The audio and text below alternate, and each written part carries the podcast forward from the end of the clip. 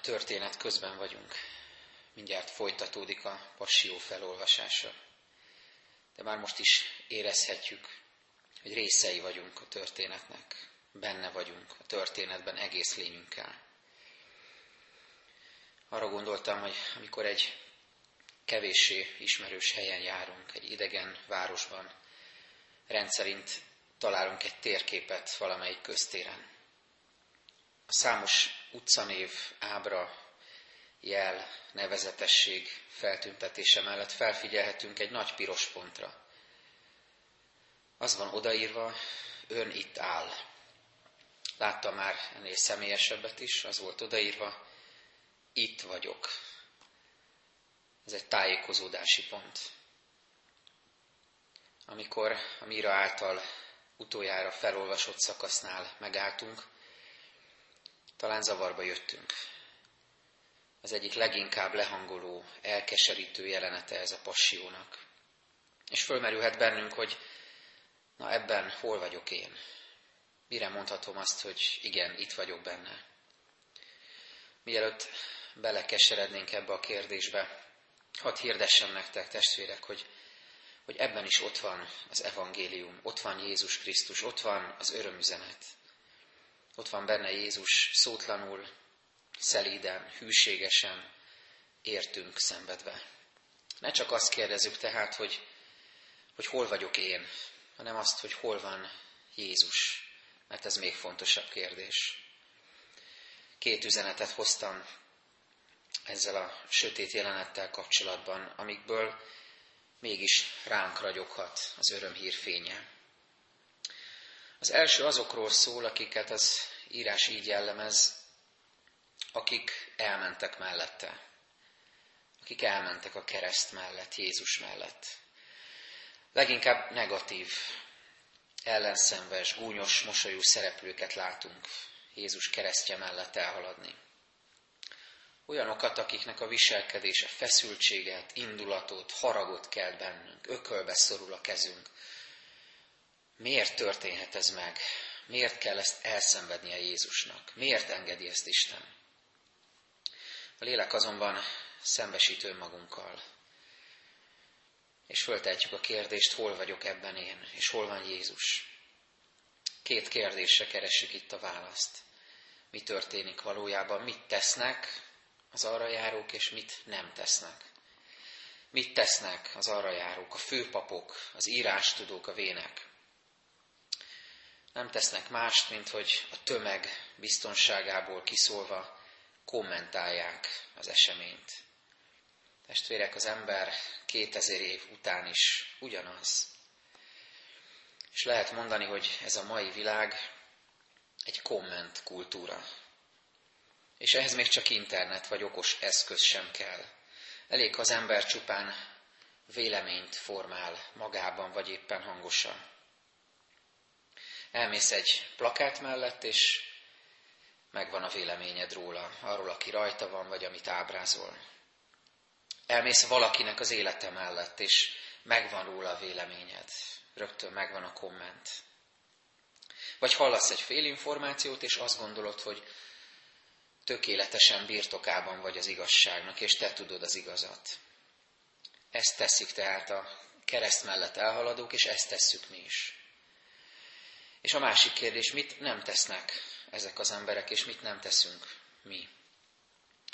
Ezek a kereszt mellett elhaladók nem állnak meg Jézus mellett, nem állnak meg Jézus keresztjénél, nem néznek igazán szembe Jézussal, nem vállalják igazán a felelősséget. Nem fontos számukra a személyesség.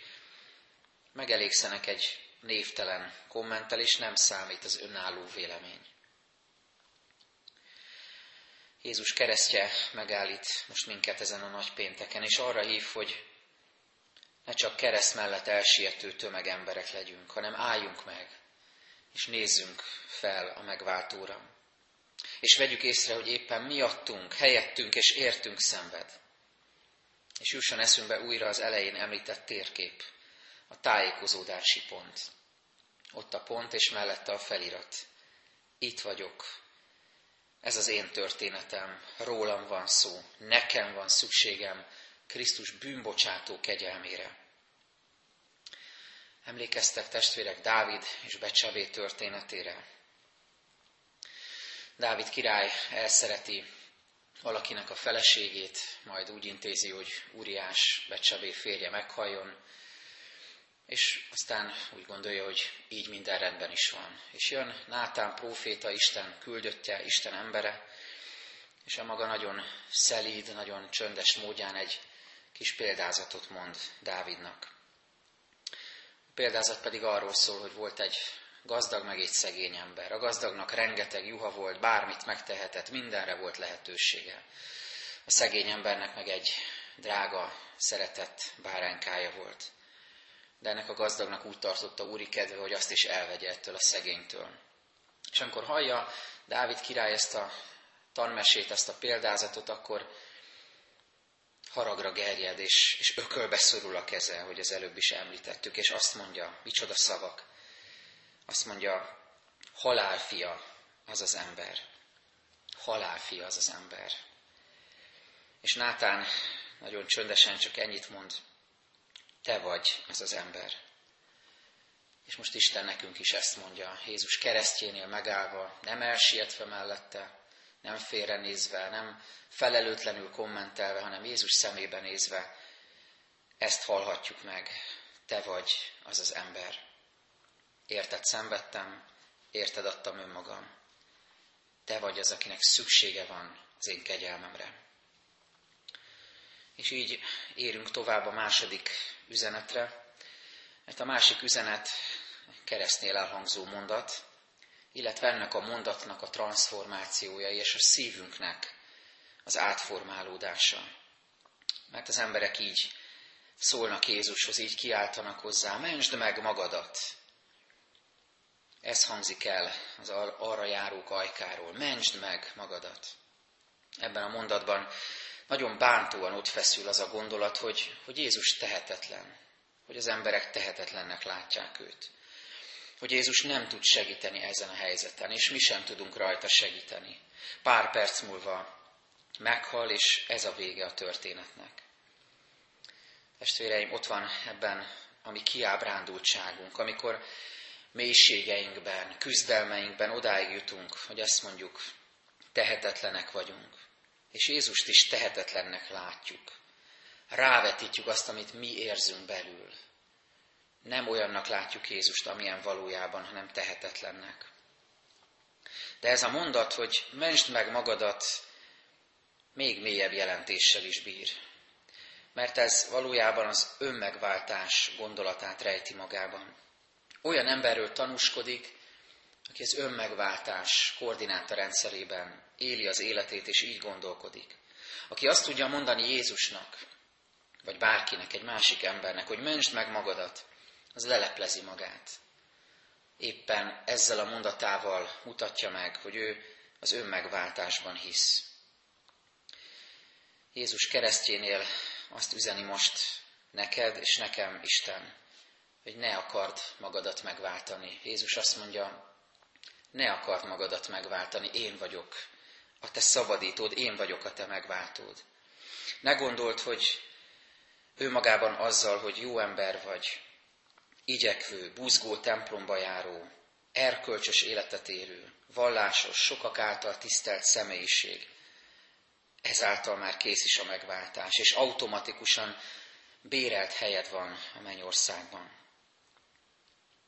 És itt jön a gondolatnak és a szívünknek az átformálódása.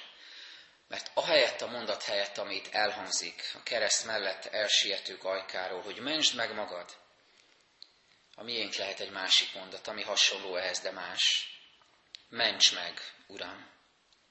Ahelyett, hogy mentsd meg magadat, ezt mondhatod, ezt mondhatom. Ments meg, Uram! Ezt mondhatjuk, amit Péter mondott, amikor süllyedni kezdett a vizen járva. Ments meg, Uram! Ezt mondhatjuk a tanítványokkal együtt, akik hánykolódtak a tengeren, a viharban. Ments meg, Uram, mert elveszünk. Ezt mondhatjuk, ments meg gyengességeimben, betegségemben, gyávaságomban, bizonytalanságomban, terheimben, kísértéseimben, haragomban, összezuhant állapotomban, és legfőképpen önzésemben. De még jobban összefoglalja ezeket a gondolatokat egy imádság, amit nemrégiben találtam, József Pilc imádsága, így szól. Jézus Krisztus, te légy a hűség ingatag jellemvonásaimban. Te légy a figyelem szétfolyó létemben. Te légy a fölneszelés hangszigetelt lelkemben. Te légy a szabadság poslányos életemben. Te légy a szeretet magam körül forgó lényemben. Te légy az erőrelépés egy helyben topogásomban. Te légy a szelíd megbocsátás vad vágyaimban. Te légy a kitartás összecsuklásomban. Te légy a minden az én semmiben. Lelki szemeink előtt újra ott lehet az elején említett térkép, és felfedezhetjük most már így az üzenet végére érve, hogy nem csak egy pont van ott, ami azt jelzi, itt vagyok, itt állok, ide jutottam, hanem van ott még egy piros pont. Jézus értünk hullott vércsepje, ami azt jelzi, ezt üzeni Jézus mindannyiunknak, nézd, itt vagyok, jelen vagyok az életedben, a történetedben. Ne csak azt kérdezgest, hogy kerültem ide, és hogyan fogok tovább menni, és mi lesz a történet vége, hanem nézz rám reménységgel, ezt mondja Jézus. És lásd meg, hogy én nem csak meghaltam, hanem feltámadtam, győztes vagyok. Itt vagyok, és te az enyém vagy, drága, megváltott gyermekem. Egy történettel szeretném zárni. Egy kis falusi kunyhóban élt egy két gyermekes család.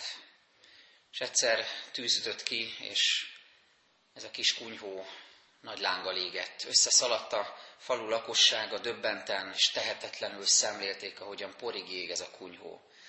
És egyszer csak nagy sietve megérkezett egy fiatal ember, és kérdezgette a többieket, hogy semmit nem lehet tenni a bent lévők megmentéséért. És mindenki bénultan, fásultan, szomorúan nézte a leégő kunyhót. Mire ez a fiatalember kapta magát, berohant a lángok közé, és kisvártatva két hóna alatt kiszaladt a két gyermekkel, akiket még sikerült megmenteni. Hosszú ideig tartott a felépülése az égési sérülésekből. És közben összeült a falusi tanács, hogy megtárgyalják ezt a fontos kérdést, hogy mi lesz a gyermekekkel, az árvasságra jutott gyerekekkel. Vajon ki fogadja be őket, ki fogja őket felnevelni, ki fog gondoskodni róluk. Az egyik jelentkező a falu gazdag földesura volt, aki azt mondta, sok pénzem van, jó körülményeket tudok teremteni számukra, szép otthonom van, mindenről gondoskodok, mindenért kárpótolom őket árvaságukban. A másik jelentkező pedig a fiatalember volt, aki kimentette őket a tűzből. És megkérdezték tőle, hogy milyen jogon akarja ezeket a kisgyermekeket.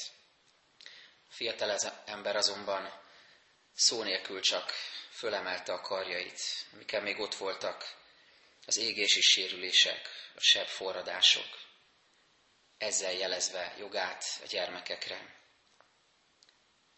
Jézus is így tekint ránk, rád és rám a keresztről.